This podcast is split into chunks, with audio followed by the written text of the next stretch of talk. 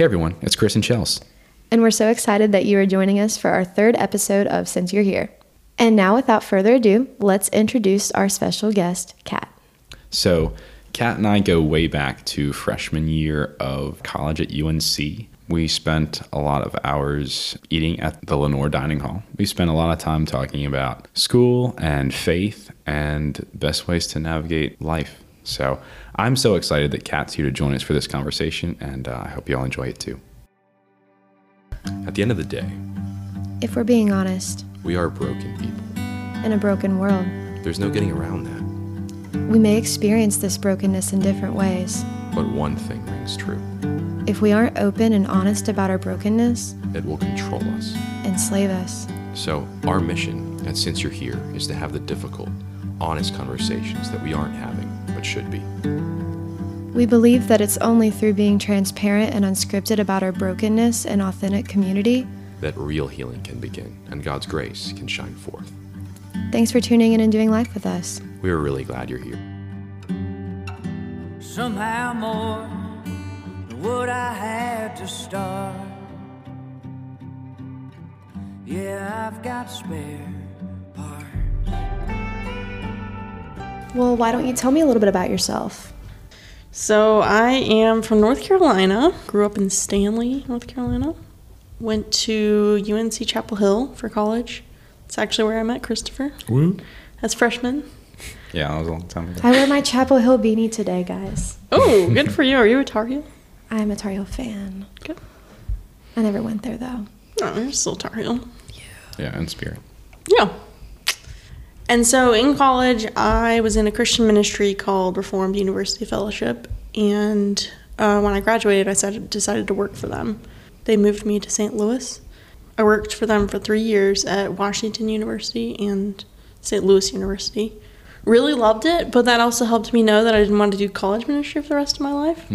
One really great part of working for them was that I got to go to seminary part time while I was working in ministry. So now I'm in seminary full time, getting a master's in counseling. And I want to be a counselor someday. That'll be really exciting. Yeah. So, tell me a little bit about how you relate to this week's topic.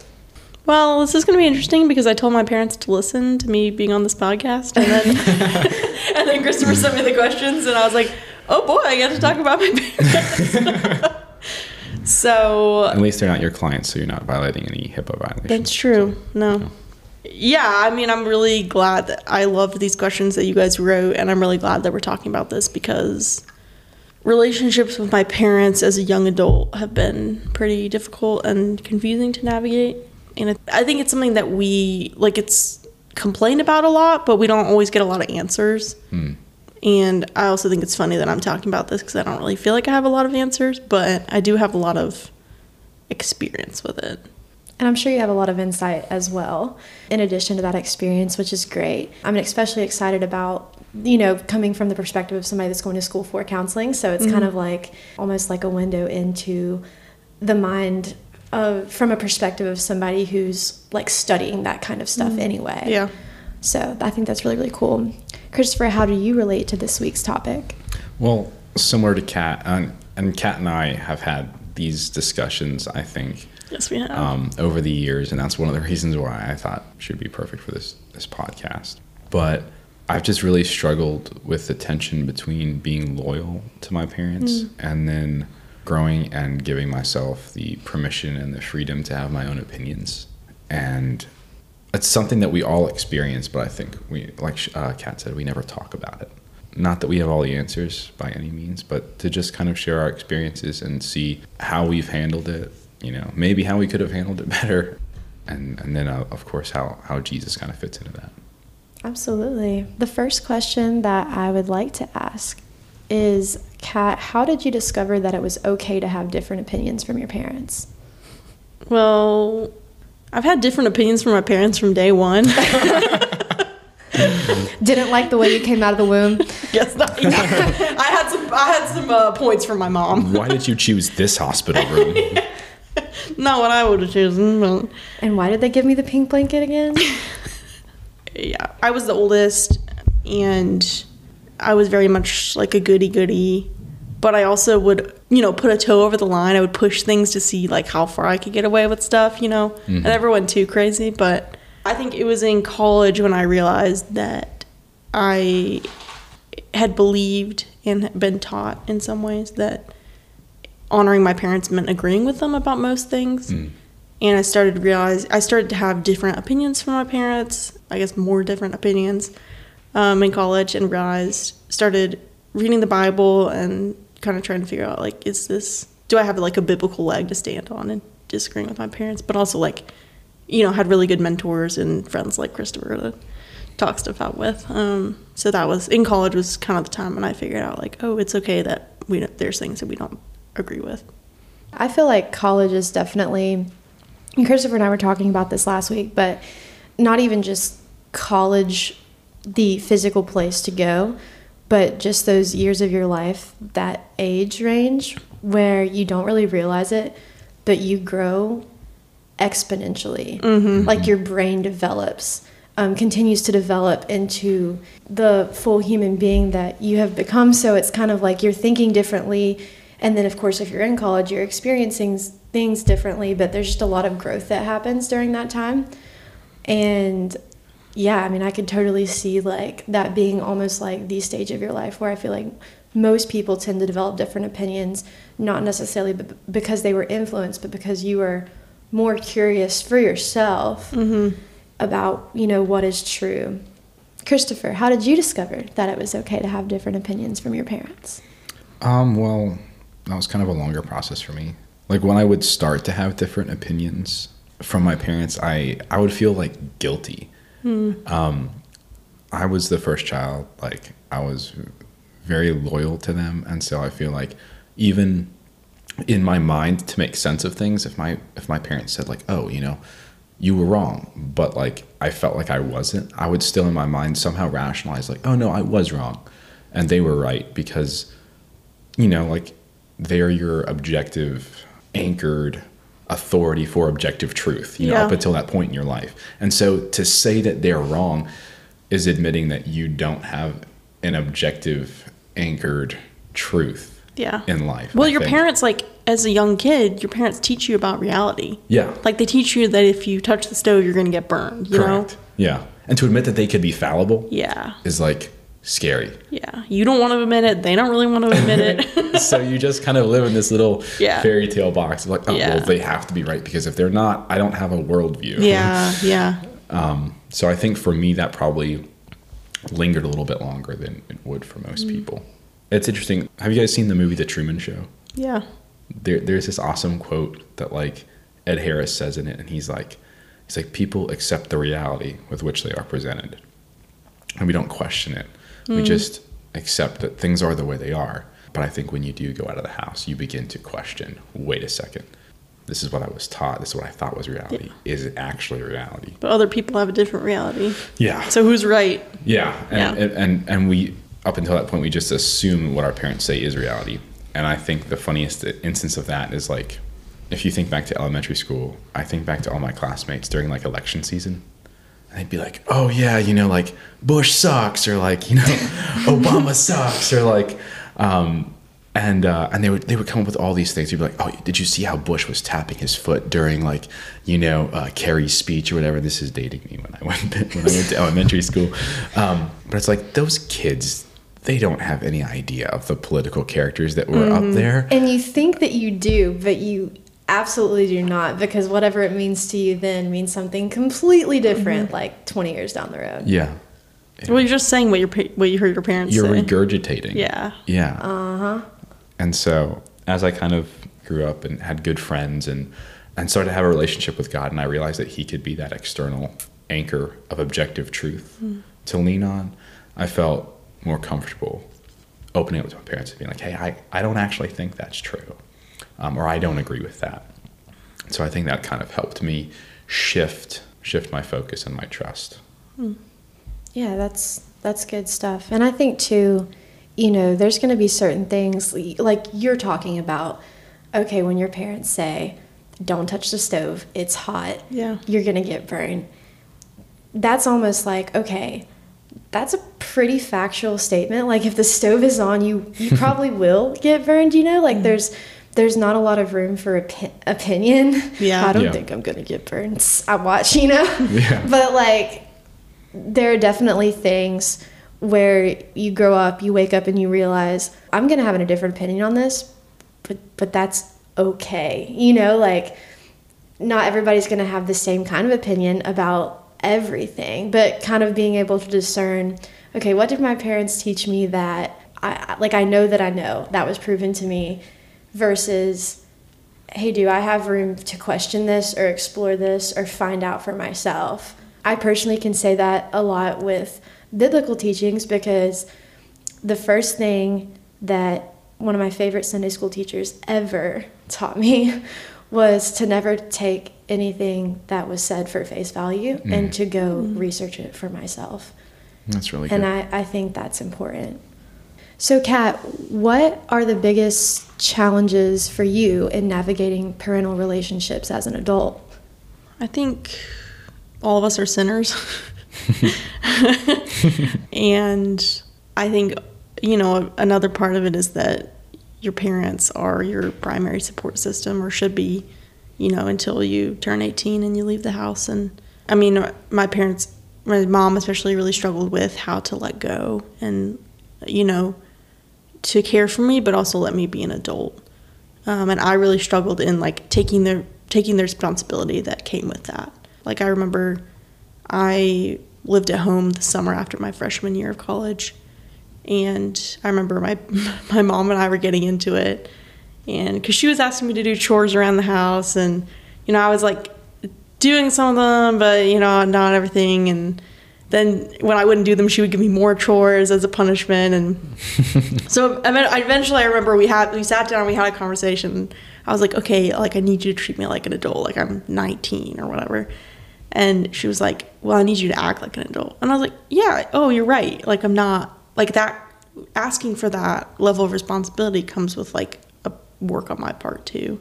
And just being able to work through that, like neither of us really, you know, we didn't have a template. You know, I'm the oldest kid. You know, we didn't we didn't really know how to do it. We just had to kind of figure it out. But my, my parents would always say, like, we're making it up as we go along. And, like, I am too. And neither of us really, you know, we're going to make mistakes along the way. You said you're the oldest child. yes. I am too. I, I definitely We're all resonate oldest with that. children. Same. Yeah. Like you're, you're the one that that gets like you know tried and tested. It's like, ooh, you know what? This is our first one. Yeah.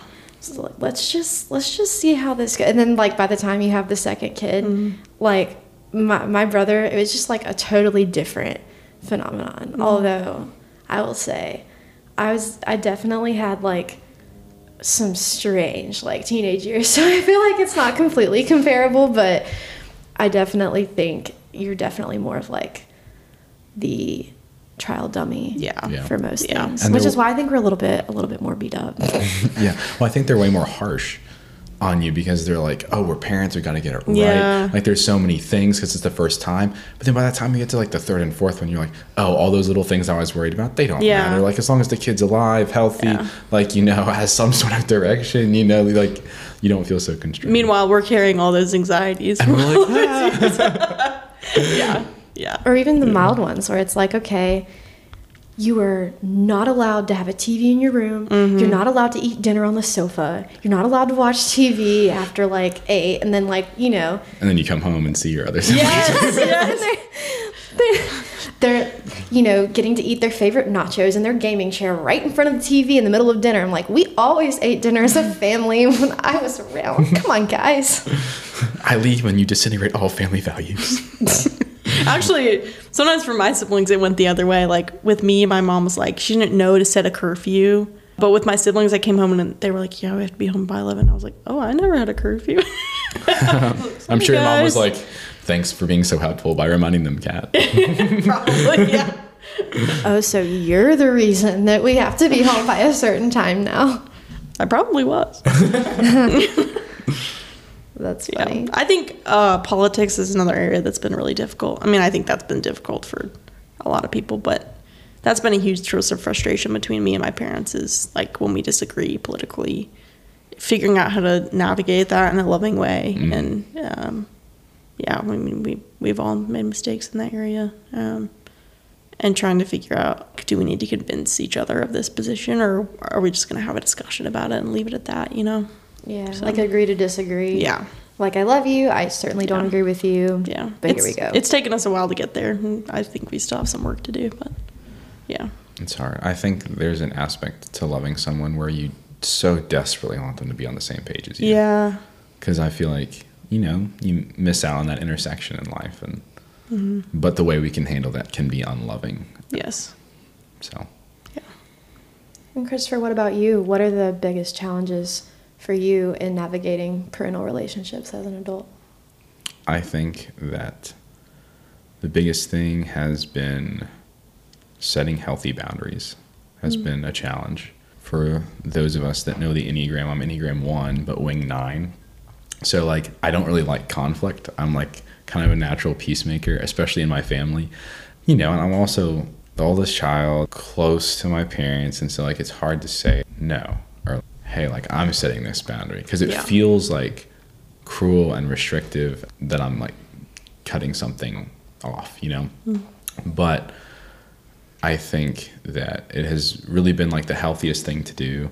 I think the best way to do it is to not just withdraw and have that boundary just in your mind, but just be open and honest and be like, I appreciate that that's what you think about that hmm. topic, but for our relationship to be healthy from my end, I would really appreciate it if we just, you know, didn't go there Yeah. and my parents have been really receptive uh, to that and i've been really encouraged and i feel like it's built more trust with my parents that i'm like okay i, I can say what i'm thinking and i can say no and i can put these boundaries and they're going to respect that Yeah. Yeah, that's really encouraging. So, Kat, how does Jesus meet you in this situation and affect the way that you relate to your parents as an adult because of these differences? I think one of the mercies that he's given to me and my parents is uh, we have more tolerance for each other's mistakes. We all have some perfectionist tendencies. I think it's been really good for us to realize, like, I, I think especially for me, like, they're struggling because they're doing it for the first time, but, and for me to realize, like, and give them that grace of, like, oh, they're just figuring it out too. Hmm. I think it helps me cut them some slack sometimes and be less angry, maybe. yeah, and I think I can definitely see him at work in s- like some of the conversations we've had. We've had, and we really have reached a good place. I think where I can come home and visit with them, and there's no big fights or blow-ups. We've gotten to the place where we can apologize when stuff like that happens too, instead of just like, you know, it happens and then you could just kind of get up and the next day and forget about it. Um, that's so good yeah. like actually addressing the issues is Yeah. so healthy Yeah. And in counseling, some of my professors call it rupture and repair. Hmm. Like you rupture the relationship when you fight, and then you repair it when you apologize. And I think, yeah, so many of my relationships, it was just rupture and like ignore. and there wasn't really any repair happening. It's cool though too to see, you know, how Jesus can meet you in the middle of that mm-hmm. and be almost like the, lia- the liaison, for lack of a better term, in that reparation, yeah. which is extremely important, especially if you do want to make amends with your parents. Mm-hmm. But Christopher, how about how about you? How does Jesus meet you and affect the way that you relate to your parents as an adult? I think it's similar to what Kat was saying. The one thing I wrote was like, I can sum it up in one word, and that would be grace. Like, I think there have been countless times where I've been tempted to just think that my relationship with my parents is it's dead. Like there's no way that it can get any better than this. Like there's no way it can be real or genuine or there's there's no way that can be repaired. I think in general our brains focus on the negative way more than the positive. Mm. And I've been tempted so many times to just focus on all the negatives of my parents and be like, all right, I don't, I don't need that. I can't deal with that in my life. Like, it would be better to just walk away, um, or just like withdraw to the point where there's very little meaningful relationship. And I think Jesus has always met me in that struggle and that temptation, and be like, don't you see like they're just as broken as you are um, they're going through like the same pain and the same struggles and the same just figuring life out that you are. Yeah. And if Jesus can look at them and love them and show them grace, then who the heck am I to say no? Yeah. To say that there's no hope. I think the balance of that is really hard too. The balance between like your parents, you know, all parents do make mistakes and Mm. they mess their kids up in some way.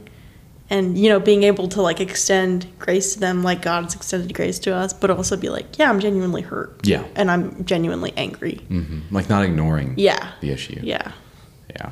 So I think that it's so easy to look at them through my hurt eyes and see like just all the negative things that they've done and almost ascribe that you know at times to who they are and like and things like that but then i feel like i'm reminded of how jesus looks at all of us who Kat like you said we're all sinners right um, Yeah. I have a, a good friend, and he he always says he's like, "You suck, I suck, but Jesus loves you," and it's so simple and maybe stupid, but it's so true. And being able to remember that Jesus looks at us as if we're dressed in white with all of our all of our wrongs made right, and He adores us and delights in us. And to try to look at my parents and ask Him to show me, to let Him see my parents in the way that He does um, I think has been a huge grace and a huge help. I'm gonna follow up with a question. Okay. What would you just what would you say to someone who has a parent or both parents even that just internally even after you know trying to repair that relationship you just feel like there's there's no hope. What's what's next for them? That is a really good question. So in Matthew 18, Jesus kind of lays out a template for how to handle conflict within the church. And so he says, if your brother or sister sins against you, go and talk to them about it personally, just you and them, so that you can restore your brother or sister. And if they repent, then you've won them back.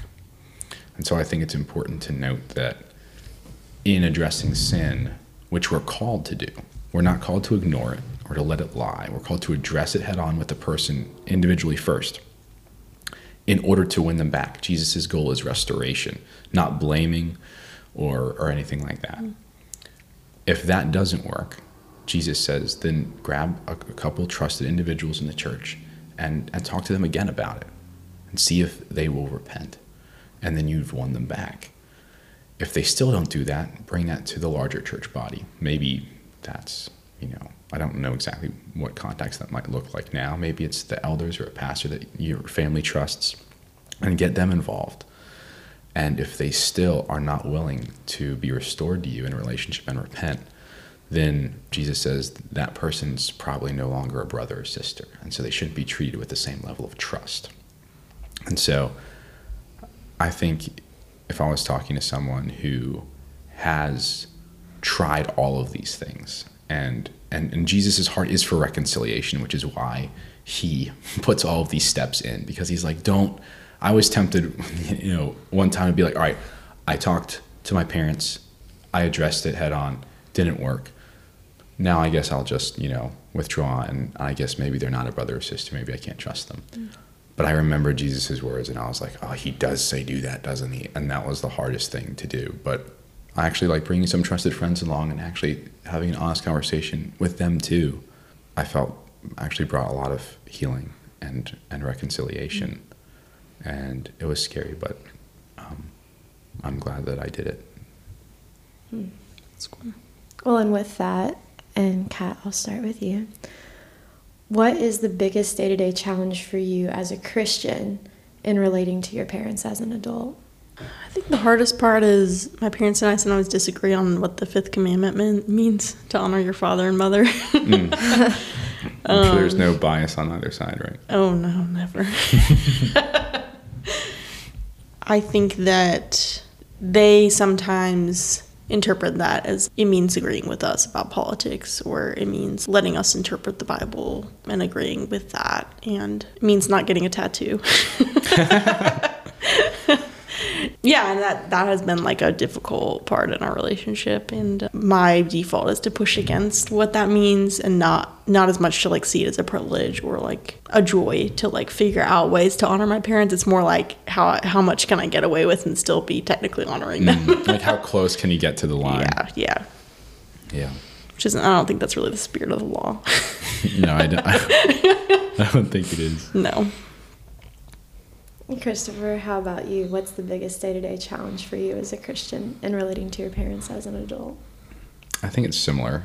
I think like maintaining the tension between like loving them and showing them honor because you know they're my elders and like they've honestly like you know your parents are the people that have done the most for you most mm-hmm. likely right there's mm-hmm. probably a few circumstances where that's not true but they've clothed you they've educated you mm-hmm. all that and showing them respect and honor for that and loving them um, as jesus calls us to but then also like giving yourself permission to have your own opinions and to have those healthy boundaries while also respecting their opinions not agreeing with them but like, Yeah. like, okay like i respect that you and your free will cho- like choose that that doesn't mean i agree with it doesn't mean i endorse it but i respect you and i think um, You're not going to write them off as a person. yeah yeah not right, right Yeah. off, like oh how close-minded our elders are. Um, but i did want to uh, follow up to finish answering because i feel like there was something that i missed adding in that last question that you asked me. Because like what happens if your parent after all that time doesn't want to reconcile or repent? And like what does not having them as a brother and sister look like? And I, I don't know if i have like a full answer to that but if someone honestly has tried all of the all of the methods that jesus laid out i think it would look like still showing them love and respect as a mm-hmm. parent and an individual but there would definitely not be a whole lot of trust there that you would give a brother and sister in Christ. Mm-hmm. And even if there is repentance, that doesn't necessarily mean trust has to be fully given. There still should be some, you know, boundaries because trust is something that's earned. Um, forgiveness can be given, but trust has to be earned. So I think that's just healthy for everyone on both sides of it. But I just wanted to add that. Thank you. And I, and I do think it's really important to emphasize on boundaries because where it can be interpreted that, you know, boundaries are like, oh, you're putting up a wall against me. Oh, Mm. you don't want me a part of your life anymore. But no, I mean, for the sake of you and your relationship with them and being able to keep things without hostility and you know maintain the peace showing them that respect but still protecting yourself from any further trauma or you know if there are kids in the picture and to think about the things that you want them to be exposed to and be around i think is important Mhm. so i'm glad that you brought that up Yeah. Yeah, it's never a simple, you know, black and white solution. Yeah. yeah absolutely and there are so many of them that i know we won't have covered them all by the end of this episode yeah, for sure not. Kat, what have you learned about yourself in this experience and your experiences with your parents that you wouldn't otherwise know? Hmm. interacting with my parents keeps me humble because I think you know sometimes when I'm in St. Louis and I'm living my life and you know I start to think like I'm really like I'm not that bad and my parents are like you know I'm pretty reasonable and you know I try hard to have a good relationship and I'm a pretty loving person and sometimes you know my parents just don't meet me halfway there and then I get home and I'm like oh my gosh, am I 13 again? Like, mm. I'm, I'm sure you guys have experienced that. I mm-hmm. just turned into this brat. And Yeah, I'm like, like, why, why am I being so petty about, like, Yeah. you know, Yeah. not washing my spoon that I put in the sink or right, whatever? you know? right, yeah. Something else that I've recognized is that I see myself like, you know, when my parents are arguing two sides of an issue, like, I see myself, you know, I think I'm on the right side and I'm arguing reasonably, and then I realize that I'm just doing the same thing that they're doing, but on the other side of an issue. Mm-hmm. Like the other day, my mom and I were hanging out. And she said, um, she was like, "You and your dad have the same personality, but you just have different opinions." And I was like, "You are correct." Yeah. yes, and so that's been helpful too to be like, "Oh, they're just doing. They just have a different opinion about this, but we're just both arguing our own opinions. Mm-hmm. like you know i might get on my mom for her tendency to be so black and white but then like i can see like i'm just you know she might be arguing like black side and i'm arguing like white Yeah, side but it's still like just as absolute Yeah. as uh as each other i'm like oh okay like you know Yeah. let me take a step back here Yeah.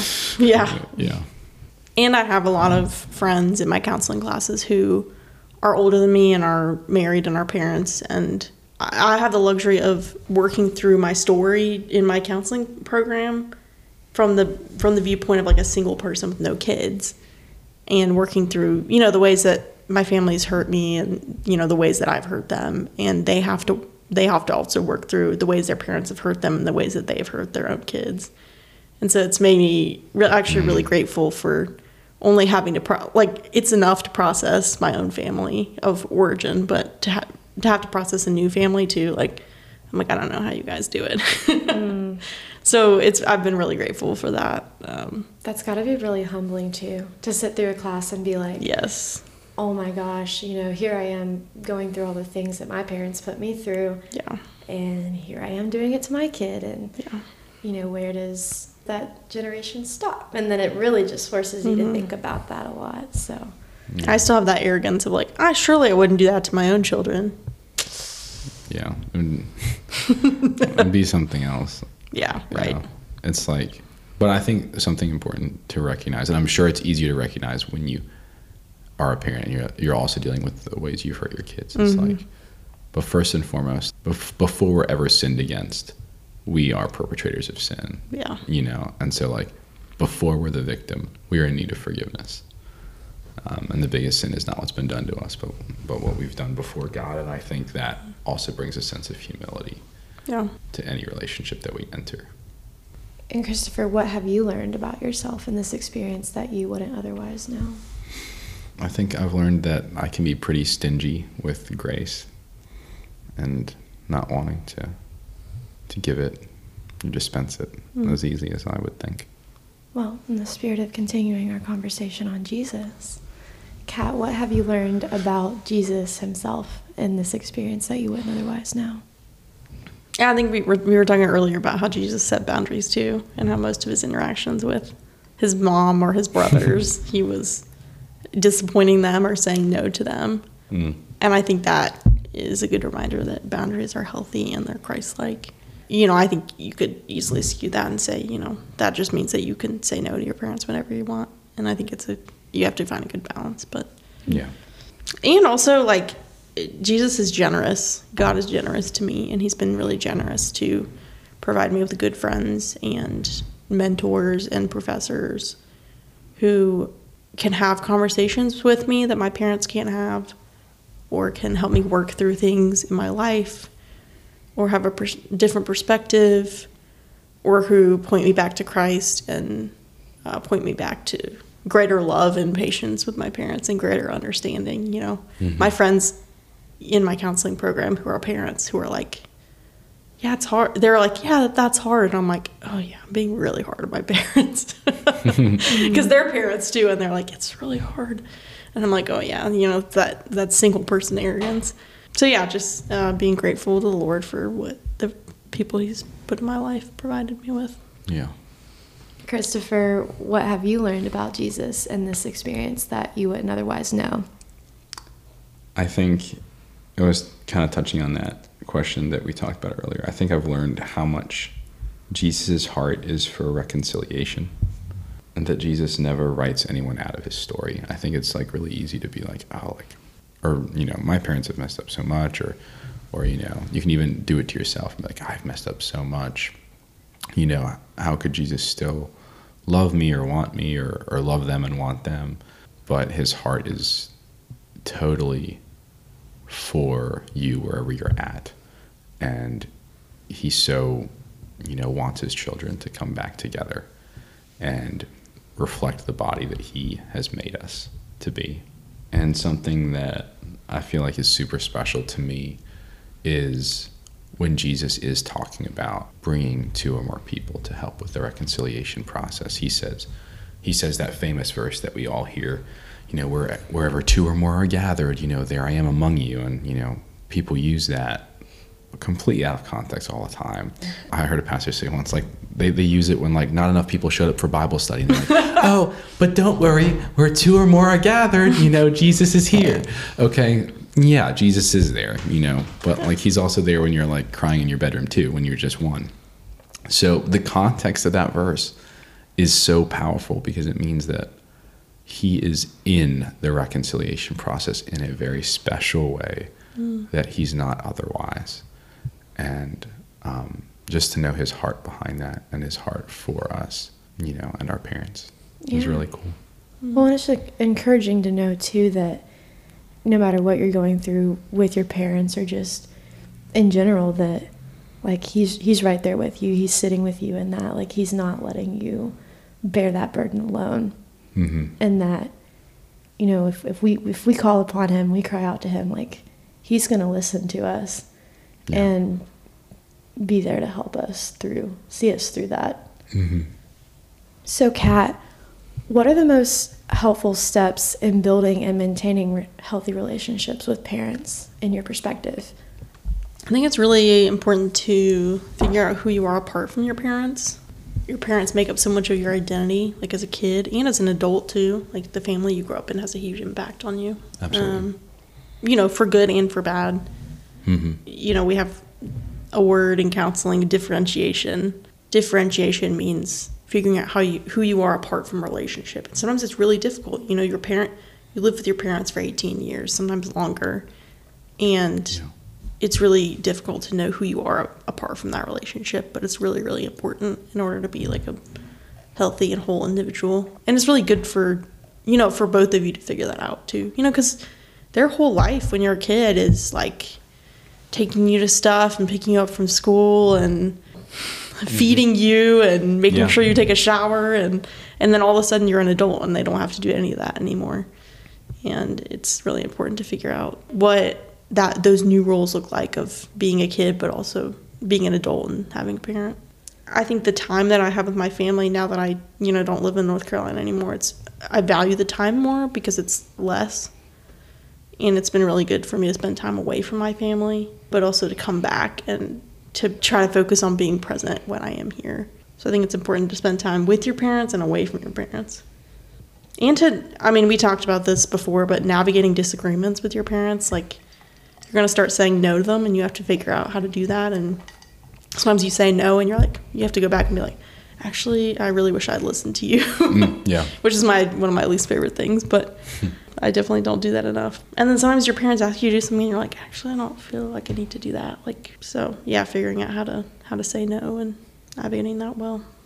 And Christopher, in your perspective, what are the most helpful steps in building and maintaining healthy relationships with parents?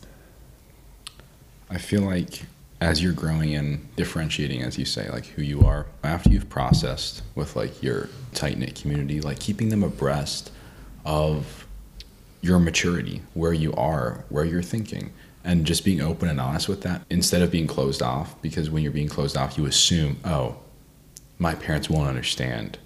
And you're not giving them the opportunity to prove that maybe you can trust them mm-hmm. in ways that you might not have thought of before. You know, you might think, oh, my parents will never understand that I'm struggling with X, Y, or Z. I won't open up to them. Maybe they won't, but maybe they will. And if they don't, then hopefully you have other close people that you can, but at least try mm-hmm. and give them that opportunity and benefit of the doubt. Yeah, and sometimes that genuine conversation and just being upfront and honest and allowing them to hear your perspective from a completely like humble tone hmm might do some good. You just never know. Yeah, and we're all helping build each other up. It's not always just you know parents giving us advice or new ways to think. It, it can also be you know maybe us giving them new ways to think about the world. Absolutely. Though it can be very scary. Yeah. Well, what advice would you give to someone who is just starting to redefine their relationships with their parents as an adult? Kat? I think just remembering that your parents are trying to figure things out like you are. And, you know, trying to apologize when things get messy because they are going to get messy. Mhm. Remembering that it's never going to be perfect. Yeah. As much as I would like it to be, it's never gonna, you know, there's there's no perfect path through it. Learning to set boundaries. I've learned that I need, you know, a day or two on each end of a trip with my parents. I need rest from working, and then I need after tomorrow when I go back to St. Louis, I need time, like a day or two to get my life in order before I start classes. Yeah. And my, you know, my family, I love that they want me there as long as possible, but you know, I have to say, you know, I have a week and a half for you, and that's all I have for you. And you know, putting aside that time, being like, I need these two days for me, and remembering, this is a hard one. Remembering it's your not your job to manage your parents' emotions. Mm-hmm. So when you make a decision that makes them angry, or they're disappointed, or they're confused, remembering like good communication is important, but it's also like if they're upset about it, like sometimes you just have to let them be upset, and that's really hard Yeah. Um, because we don't want to disappoint our parents. But um, mm-hmm. You know, if you if you're making a decision that's a good decision, and you're like, I'm going to stick to this, saying like it's okay if they're upset about this or they're disappointed, Yeah. and it's not your not your job to try to keep them from being angry. You know.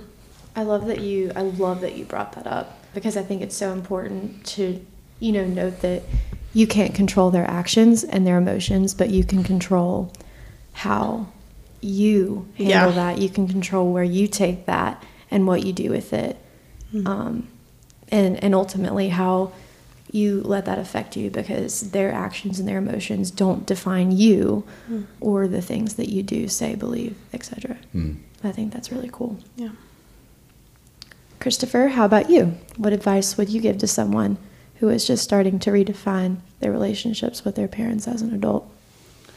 I would say definitely just make sure you have wise counselors in your life as you're moving out and in college or wherever. Have those wise counselors that can offer you like an unbiased perspective. Because I think sometimes if you're just going to make decisions about your parental relationship by yourself, it's not going to go well. You're going to react very rash, you know, very reactionary. And I know for me, that was the most helpful thing to be like, okay, maybe they didn't mean it this way. Like, let me cool down. Um, my campus pastor in college was so helpful for navigating that as I was like trying to redefine my relationship with my parents. And he kind of always steered me in a way of, of wisdom and, and patience and, and reconciliation. And so having those people in your life that can that can give you that guidance because kat like you said like our parents are also like trying to figure this out Yeah. too so it's helpful to have that mm. Yeah, that's really encouraging, and thank you for sharing that. So, I have one fun and final question for you both.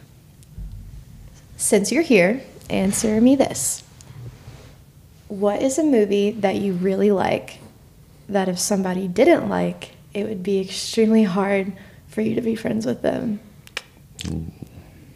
I want to like kick you out of my life if you didn't like this movie, but I feel a lot of kinship with someone when they appreciate Napoleon Dynamite.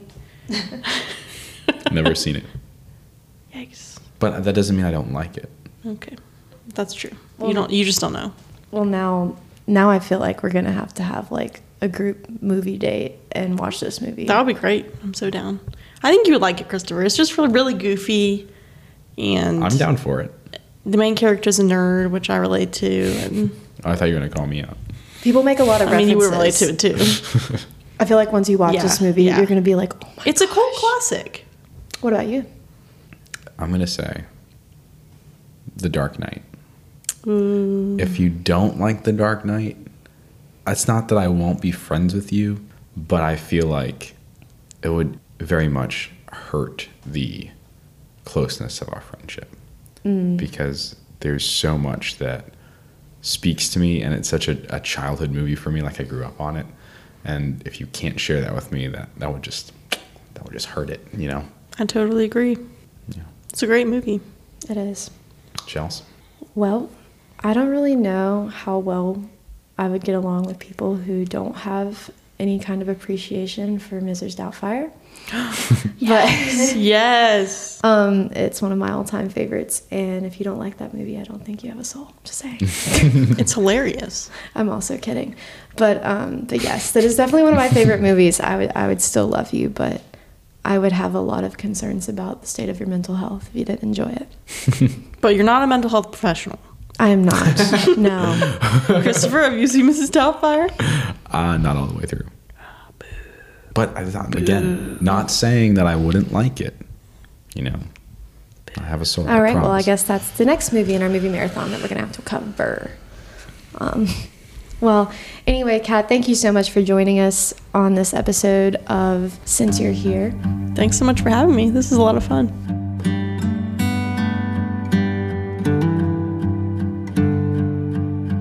Thank you all for tuning in and listening to episode 3, part 1. Stay tuned for part 2, where we will hear this discussion from the parent perspective. If you liked our content, please subscribe and share. And if there are any difficult topics that you would like us to address in future episodes, please email us at sinceyourherepodcast at gmail.com. We would love to hear from you. See you next time. from my last broken heart. Somehow more than what I had to start. Yeah, I've got spare